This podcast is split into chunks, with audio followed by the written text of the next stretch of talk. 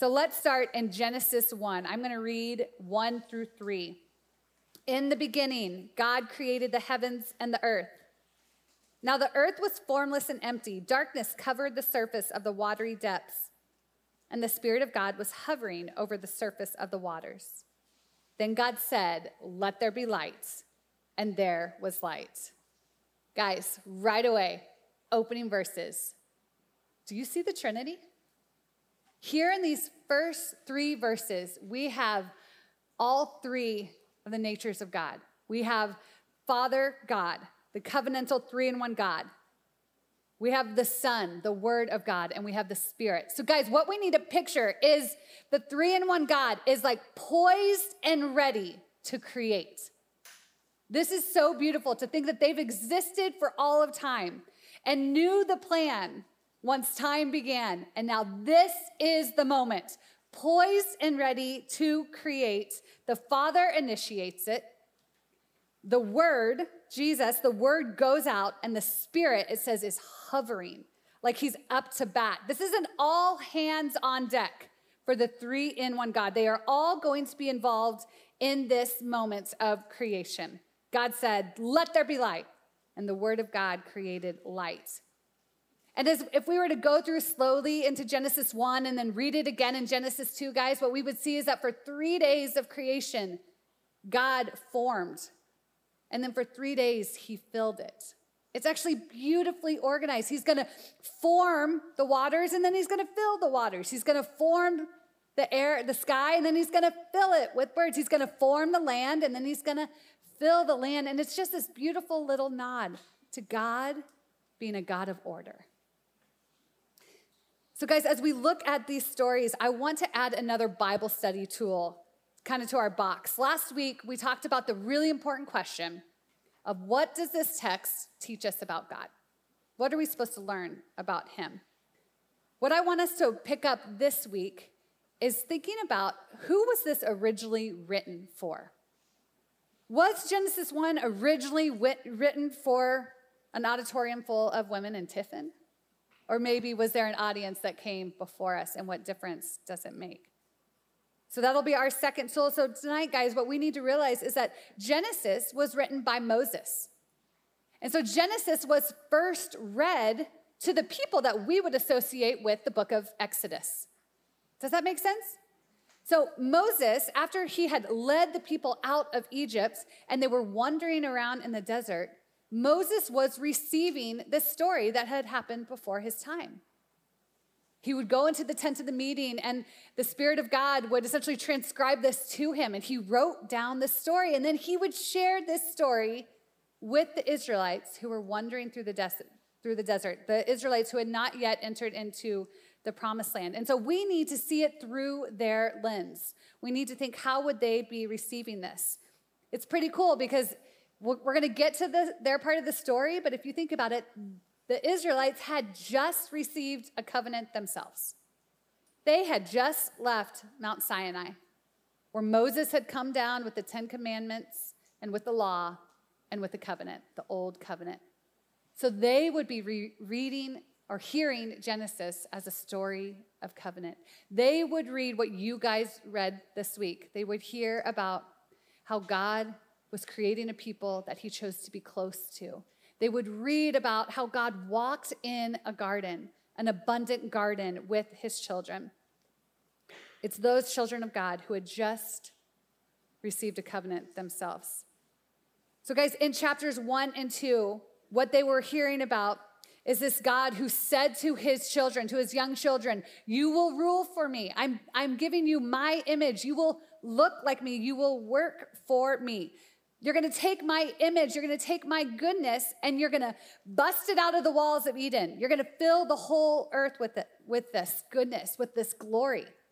This was the purpose from the beginning of time, is that God had a plan for his glory, and it involved his children.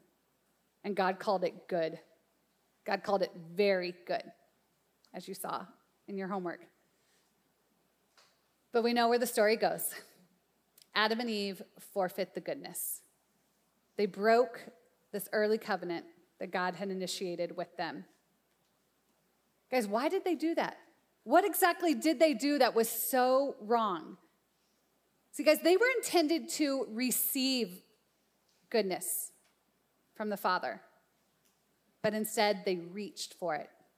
We get that difference, right? They were supposed to receive kind of this posture, receive goodness from God, but instead we get this image of Eve reaching and taking what she thinks is good. Instead of trusting their father, instead of trusting the promises of the covenant, they took. Instead of representing God, they rivaled him. Why would they do that? Why would they so quickly break the covenant with God? So many of your answers out there, when you were talking about what is this early nature of God's relationship with his children, you said he's a father, it's loving, it's abundant, it's extravagant, it sounds amazing. And so we shouldn't just blow through chapter 3 and not question why would they do this. It should shock us, even though we've read it a million times.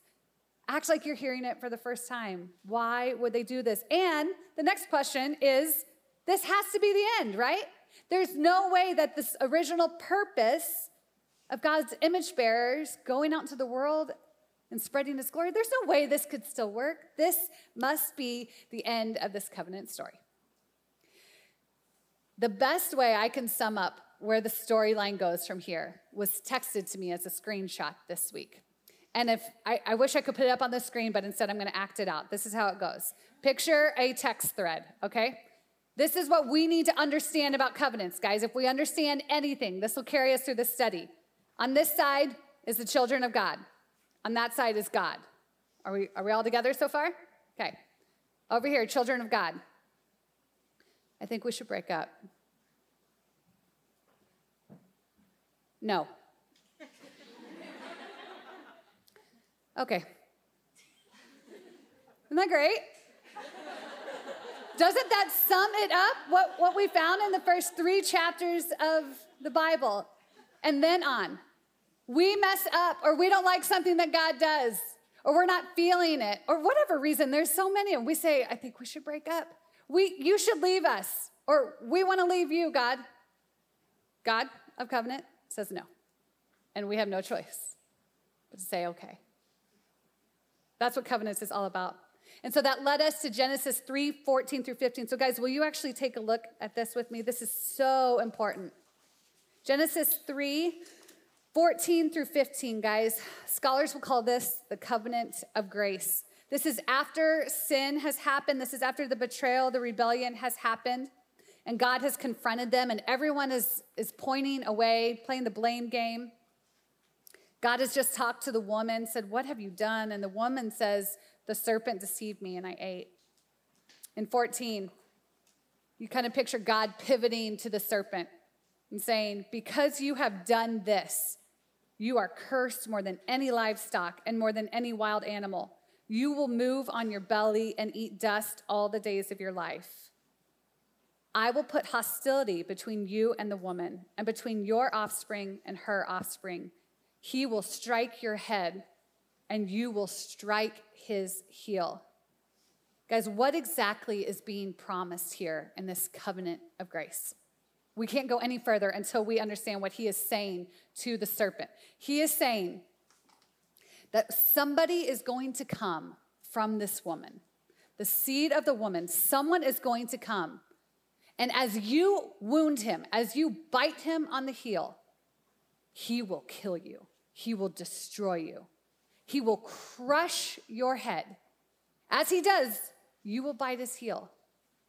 But this is the promise of God. And guys, what we have to understand is the rest of the Bible, from this verse, the rest of the Bible hangs on this promise. This creates the suspense and the tension for the whole huge story of the Bible. This is called the Proto-Evangelium, the first gospel. And we're not going to save it for like the last week of study and the last minute where I say, it's Jesus. I'm telling you right now, this in Genesis 3 is a promise for Jesus.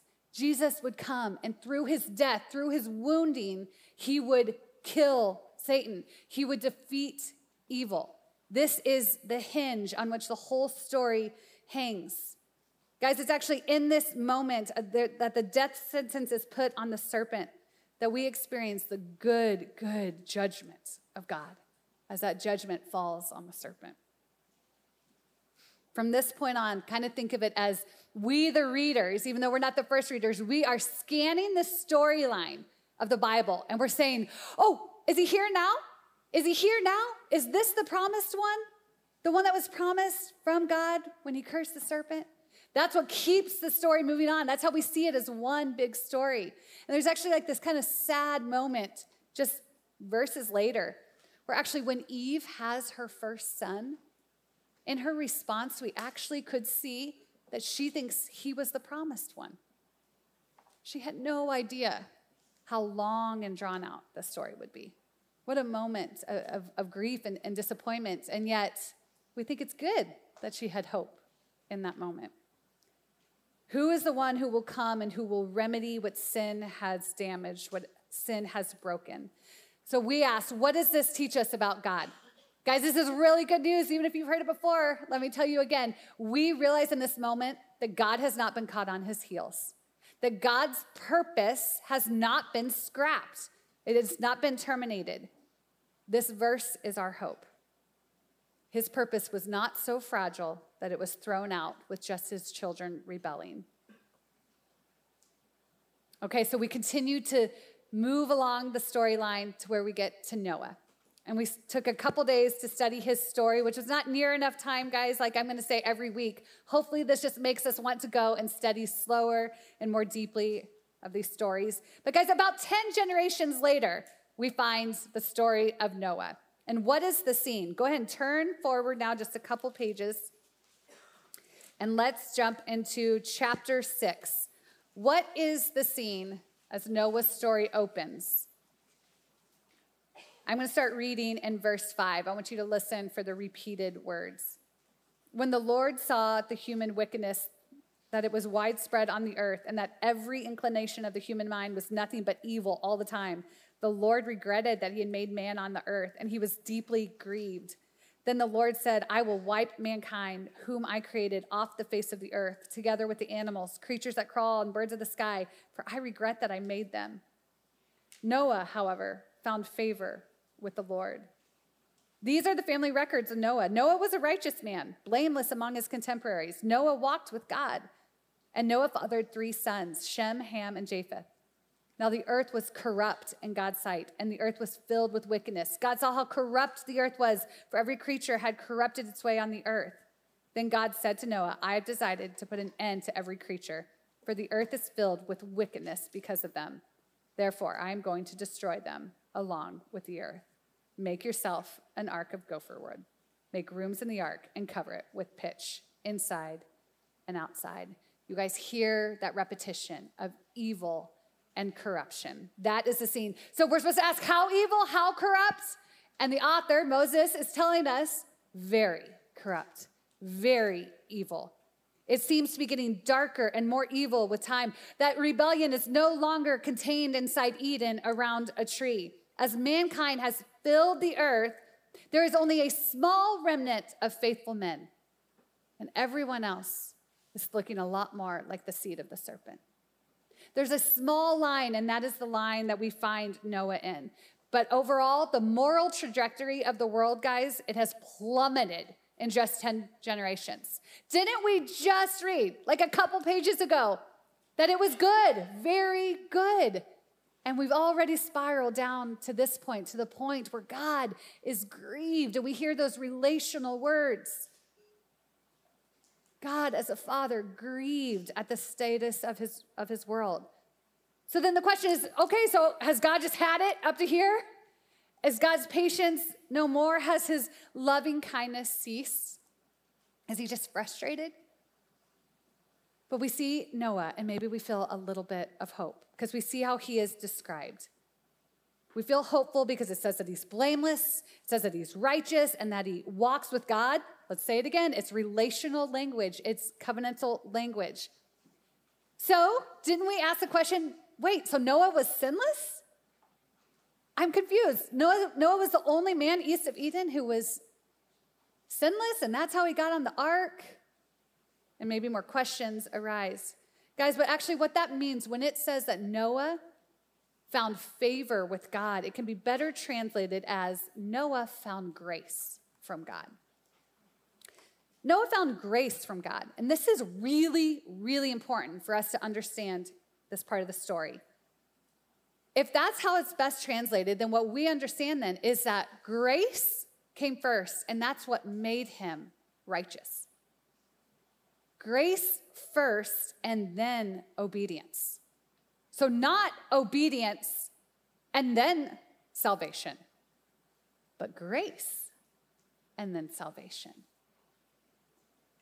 Do you guys remember who we said was the first audience? The freshly liberated Israelites, the children of God. Do you know their story? Do you remember when Moses comes to Pharaoh and says, "Let my people go"? And then there's plagues, 10 plagues. And this was their deliverance. They had found grace from the Lord. And then it was after their salvation. It was after their deliverance from slavery, then that God gave them the law. It was then that God gave them the Ten Commandments. So here they are. They're hearing Moses read the story of Genesis to them. And they're realizing, maybe they're putting together pieces almost like a puzzle where they're saying, "Oh my goodness, that's my story. That's our story. God didn't wait to save us for us to earn it. He saved us while we were still slaves. He saved us before we even had the law, before we could even follow it. He saved us. And then he showed us how to live as his children." They would see echoes of their story in Noah's story. Noah found grace from the Lord, and it is that grace that prompted him to believe in the Lord, and it was that belief, that faith, that prompted him to obey. And where do we see him obey? It's that he built the ark. What was it about Noah's faith that made him do something that was so hard? The ark took like 98 years to build, guys. For 98 years, he had to sit in this kind of where this faith is stretched paper thin every day, building an ark for rains that had not yet come. That is faith. But it started with God initiating with him, with God extending grace and walking with him. What was the difference that we saw in Noah compared to Adam and Eve? God came to Noah and he warned him. What did he warn him about? Death, right? He said, "I'm sending a flood. I'm going to wipe out everyone." He warned him about death, about chaos, about destruction. Noah believed this warning about death. But we just read the story of Adam and Eve, and it contrasts greatly. Because Adam and Eve doubted God's word. The serpent came to them and said, "You will not surely die." And he hooked onto the doubt within them, the sin without, hooking onto the doubt within. And this is where our stories differ greatly. I mean, if you think about it, both Adam's story and Noah's story are a story about God promising life. That's a great way to summarize both of these covenants. God is promising life. In both stories, God is offering life to his children if they obey. Maybe we would even see that in the covenant with Adam, maybe the sign of that covenant is the tree of life. But in Eden, when that serpent with his forked tongue suggested, "Did God really say that you would die?" And he just comes back, "You surely will not die." What is it that they got wrong? Maybe it's that they doubted God's love. Maybe it's that they doubted God's goodness. "Oh, he's more like a boss that's holding out on me, not a loving father who's overflowing in goodness." But maybe it wasn't just that they doubted his goodness and his love. Maybe they doubted what it was that he hated. Maybe they doubted how very much God hated sin. And therefore they thought, "Oh, we will not surely die. We can do things our own way, maybe just this once, maybe just a little bit, but we will not surely die." They did not believe that God hates sin and therefore would judge the sinner. And therefore they didn't obey. And they rivaled him. And guys, this is where we have this great opportunity to pause and to think about where this might be true in our lives. Maybe we don't know exactly why Adam and Eve broke their word, why he broke the covenant with God. But what I do know is that I break my word all the time, in big ways and in little ways, and in big ways that I think are little ways. Why do I do that?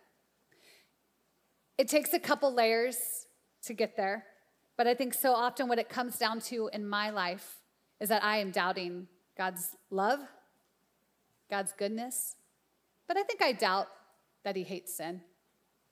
I've convinced myself, I've watered it down enough that I don't think that there will actually be a cost to my sin.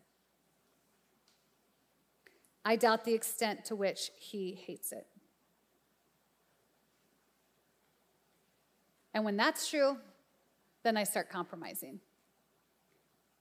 I believe that so often, guys, we have convinced ourselves that small sins don't have consequences. Do you see this? Do you get what I'm saying?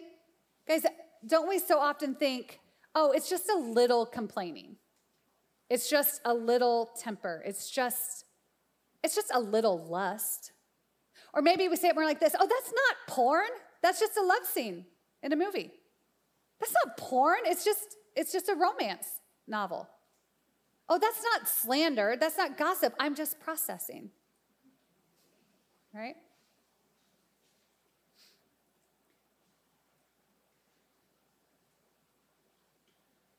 So often either the tempter without or the sin within me convinces myself that there are no wages to sin. So guys, is there an area in your life where you are taking instead of trusting? What would that look like? Are there areas of your life where you're reaching out for control, reaching for what you have deemed is good?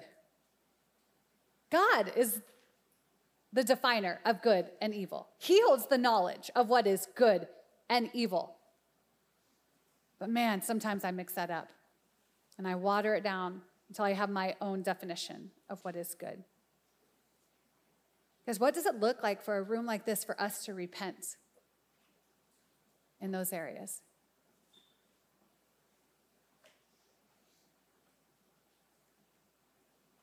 Did God really say?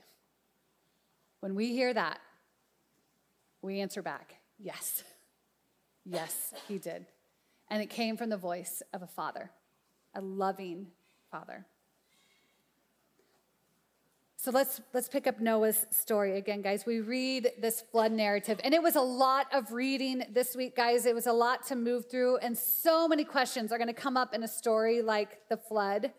But what we need to understand, if we understand nothing else, or what we need to at least start with, is God hates sin and will judge it.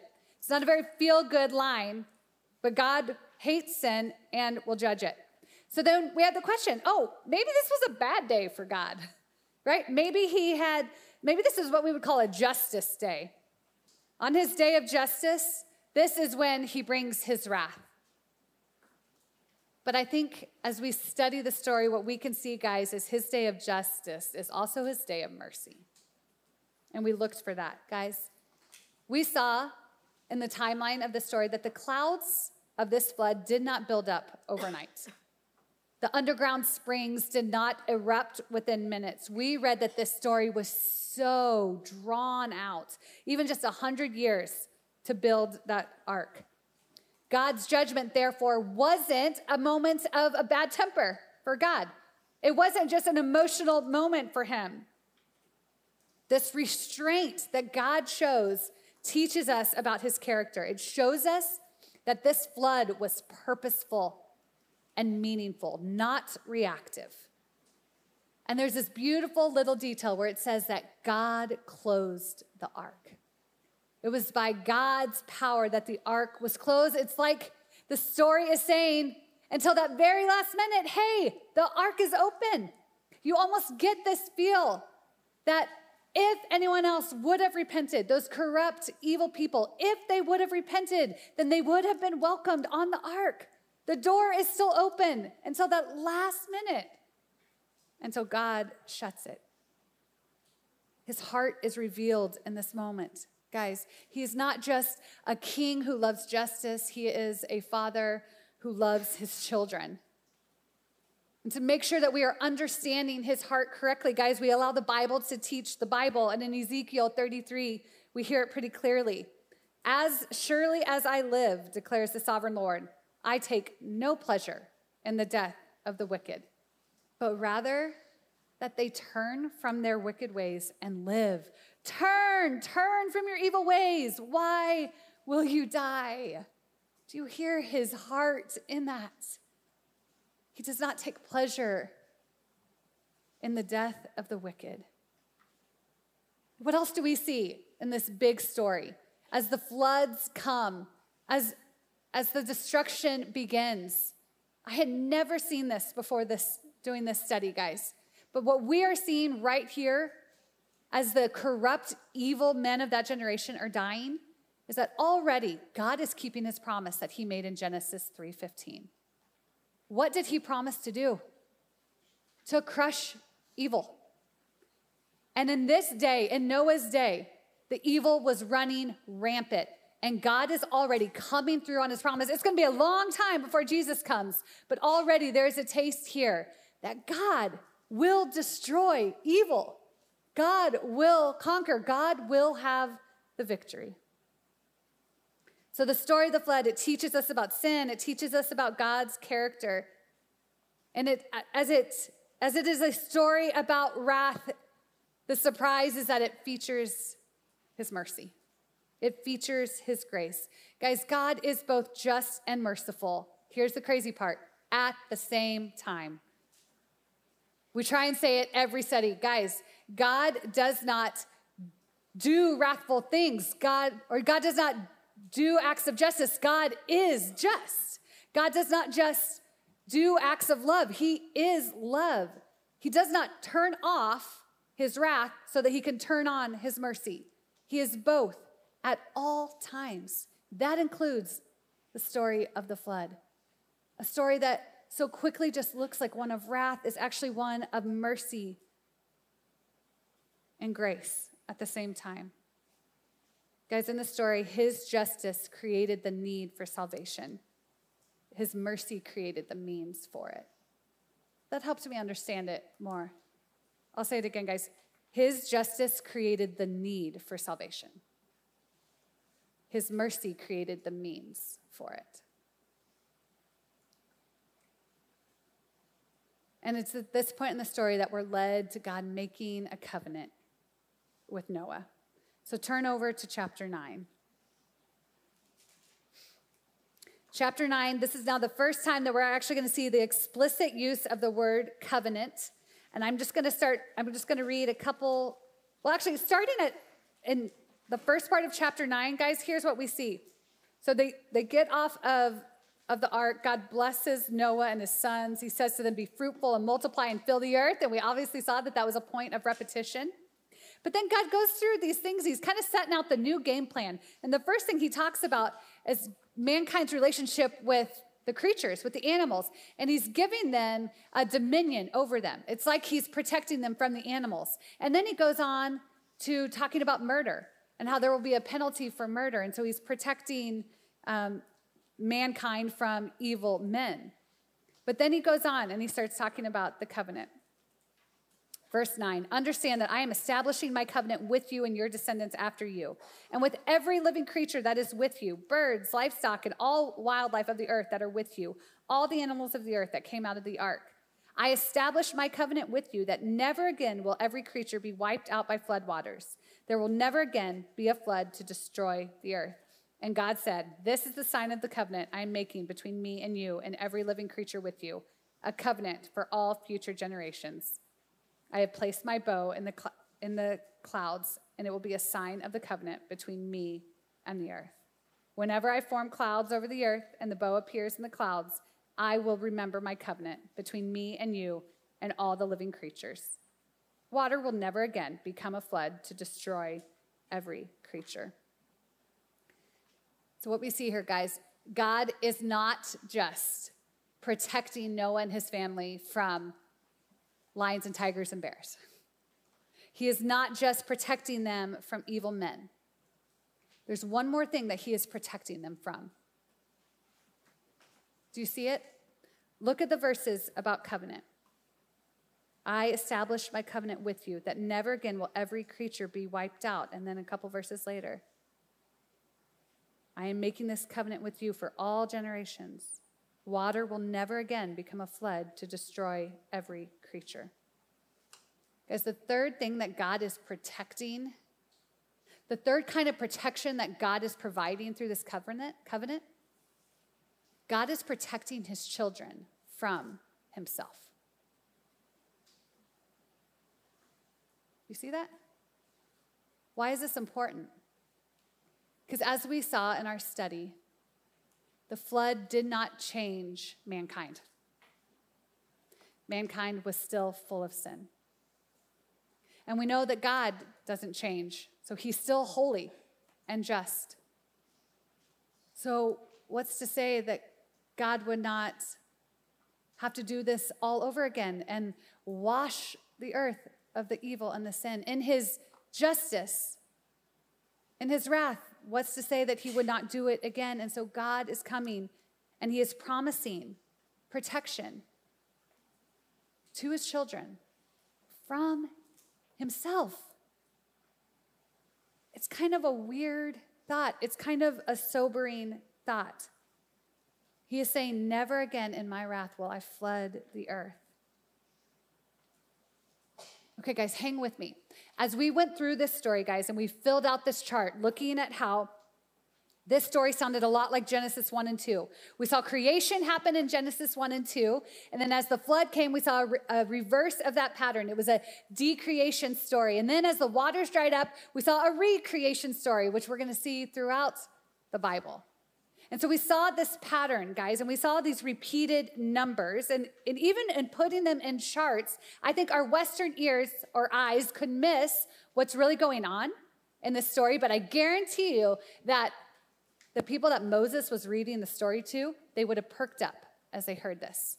As they heard this in its original language, what they would notice is that the story of the flood is something called a chiasmus. We are just so fancy this summer, guys. Covenants and chiasmus. I'm wondering if the plural is chiasmi, perhaps. Drop that. I don't know. That was a joke.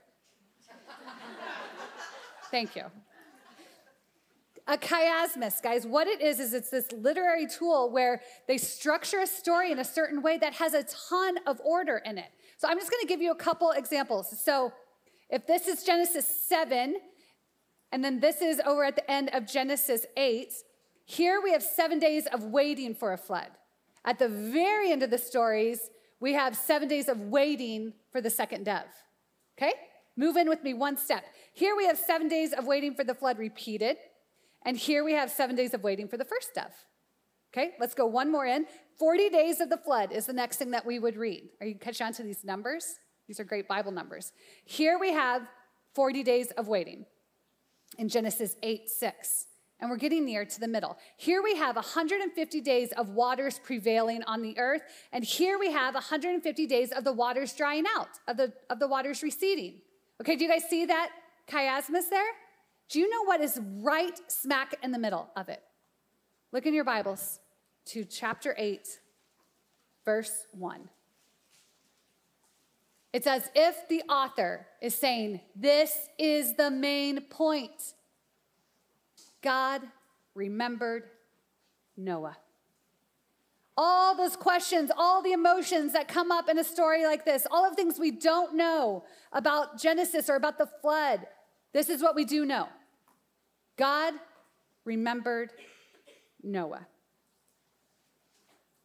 In the middle of a terrifying, hard-to-believe story, when so many questions arise, the main point is this: God remembered his child. Noah is in the thick of it, guys. He is in the thick of this storm, and he was not forgotten by God. The point of the story, therefore, is not Noah remembered God. The point of the story is not everyone look at Noah, everyone be Noah and you will be saved. Not primarily. It's not about Noah being strong enough. It's not that Noah was patient enough. It's not that he had enough grit to get through something like this. It's not that he was tough enough. It's not that Noah gets an A. That is not the point of this story, guys. This is about God remembering Noah. This is about God holding Noah. God was strong enough. God was patient enough. God's love was thick enough for this. Ladies, God remembers you. Could that be what we need to hear tonight? No matter what storm you're weathering, no matter your circumstance, do you need to let everything else go to the side and you hear that God remembers you? That you are not forgotten. Do you need to hear, ladies, that your salvation is not based on your performance? God doesn't skim the crowd and say, oh, there's someone who's blameless. There's someone who's already righteous. No, he extends grace. He initiates with us, and it is that grace through faith that saves us. But I think it's after our salvation that we need to be reminded that it is not primarily about us remembering God. It is not about us behaving well that earns his love for us. Ladies, it is not about your grip on God. It is about his grip on you. What happens when we exhale into that? God remembers his children.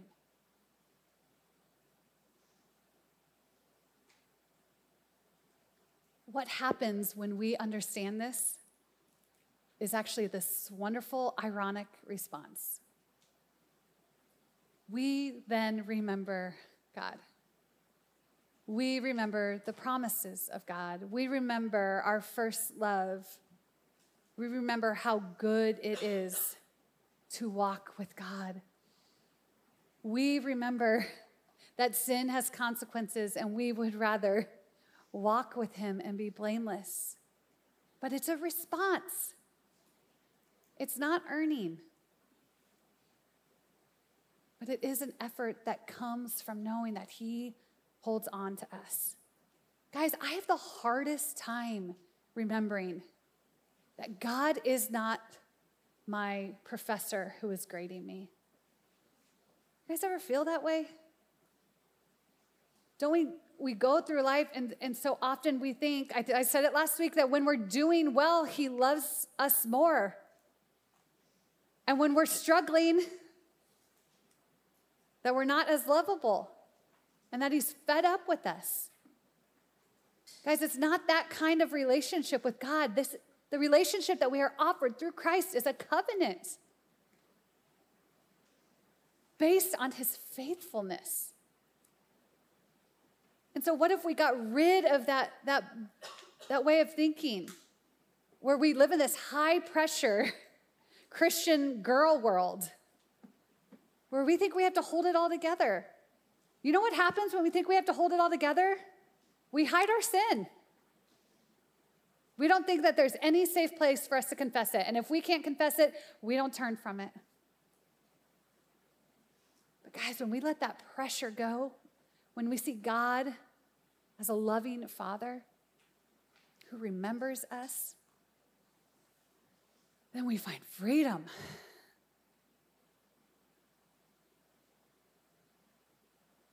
So how does this connect with the promise of Genesis 3? How does the story of Noah go back and connect? Still on the same thought from chapter 8, verse 1. Guys, when God said that he remembered Noah, that he kept his word to Noah, what we need to realize is that in doing so, he is also remembering his promise in Genesis 3:15. Because think about it. If Noah had died, if God had not remembered him and Noah had died in the flood, then there would be no lineage for the snake crusher to come from. If there was no Noah, then there was no faithful remnant that would one day deliver a snake crusher. But in remembering him, the promised offspring of Eve did come. Turn with your Bibles one more time, Matthew 26, as we finish up.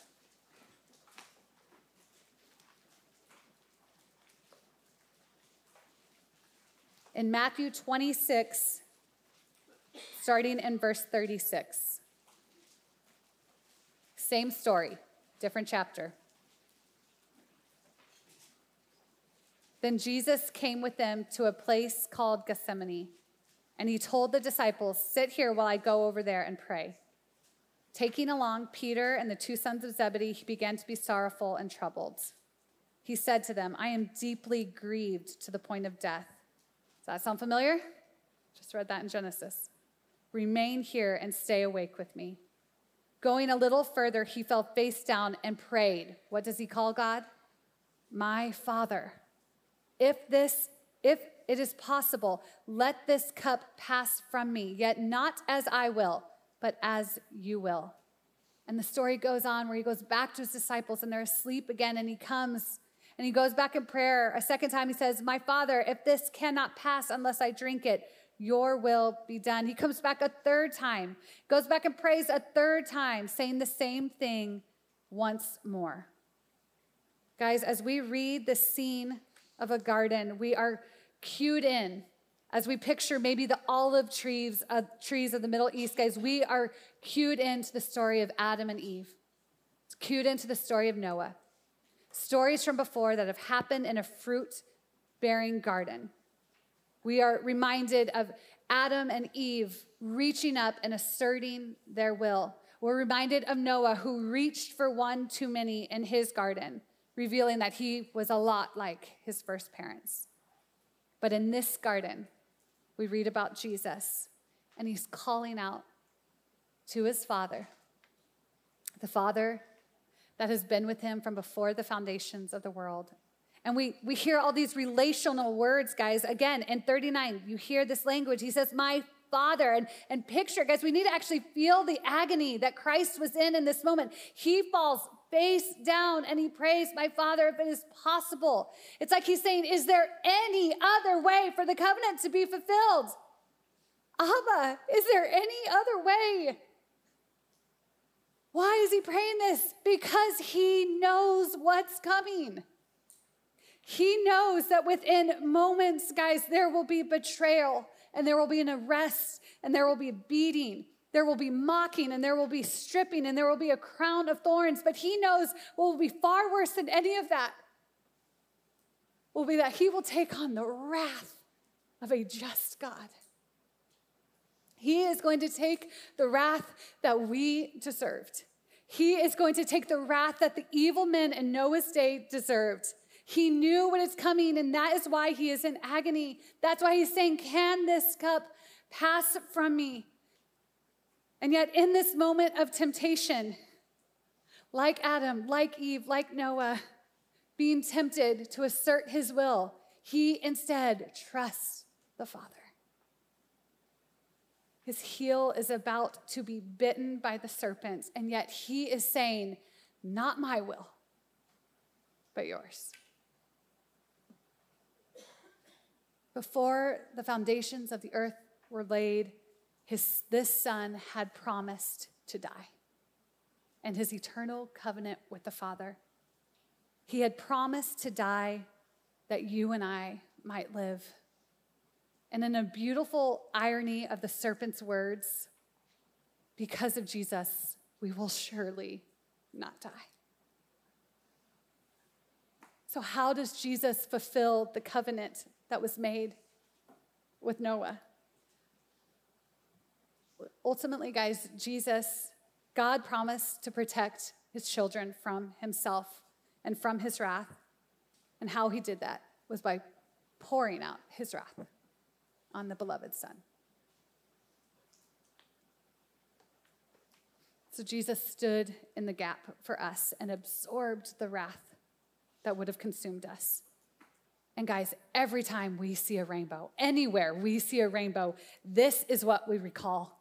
This is our covenant refrain, that Jesus stood in the gap for us and passed the test where everyone else had failed.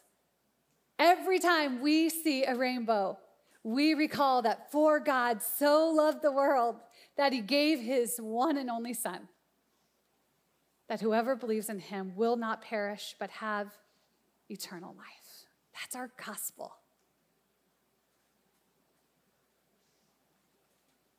And that gospel trickles down and it changes the way we live. Because I think one of the things that has emerged in this week of study, guys, is that we can all agree that there are times in life when God's will does not look good. If you think of Adam and Eve, God's restriction on them did not look good to them. And sometimes in our own lives, when God says no, when God says don't touch, we don't like that. To the people in Noah's day, of course, a cleansing flood looked far from good. But guys, there was never a more mysterious good than that day of wrath on Golgotha when Jesus hung on the cross. But it was also a day of mercy. And it was good. It was very good because it brought salvation to those who by grace through faith would believe. So if we can believe that that scene was good, that scene on the cross, then can we not believe that smaller, maybe lesser things that are causing us confusion or doubt, maybe things that God has brought into our life, could we not believe that they are good? That if it is from the Lord, that if he has allowed it in our life, even if it is so hard, even if the loss is so great, can we believe that because he is good, that good will come from it? Guys, I don't say that detached from suffering. I don't know what it looks like for all of you in here, but I know enough to know some of your stories, to know that you need to be reminded that God remembers you, that he has not forgotten you, and that the hardship he has allowed to come into your life, that chronic hard relationship or that loss or that mental health issue or that chronic disease or that surprise that you did not want, that you can trust him with it,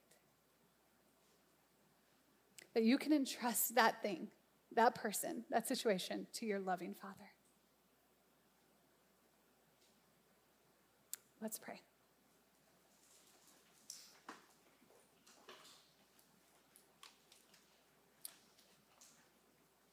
Father, we love you and we want to love you more. Father, we trust you and we want to trust you more. We believe, please help our unbelief. Thank you that your story remains, and that as you remembered your children from Genesis, you remember us now. May that lead us to worship. May that draw us to the altar, to surrender, to sacrifice, to trust you. Thank you so much for loving us first, Father. It's in your name we pray. Amen. Thanks, ladies. We'll see you next week.